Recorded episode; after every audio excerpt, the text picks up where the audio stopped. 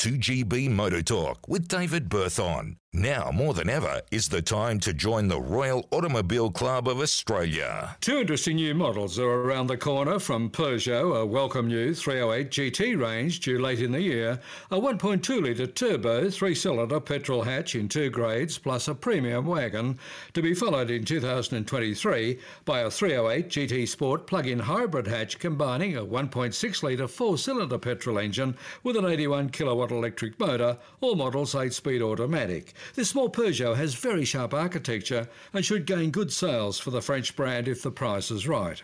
Also due late this year, a rather more stylish Nissan Qashqai SUV in four trim grades, all two-wheel drive, powered by a 1.3 litre turbo three-cylinder, replacing the current 2-litre naturally aspirated unit. All highly equipped, but starting a hefty $5,300 more than the outgoing model.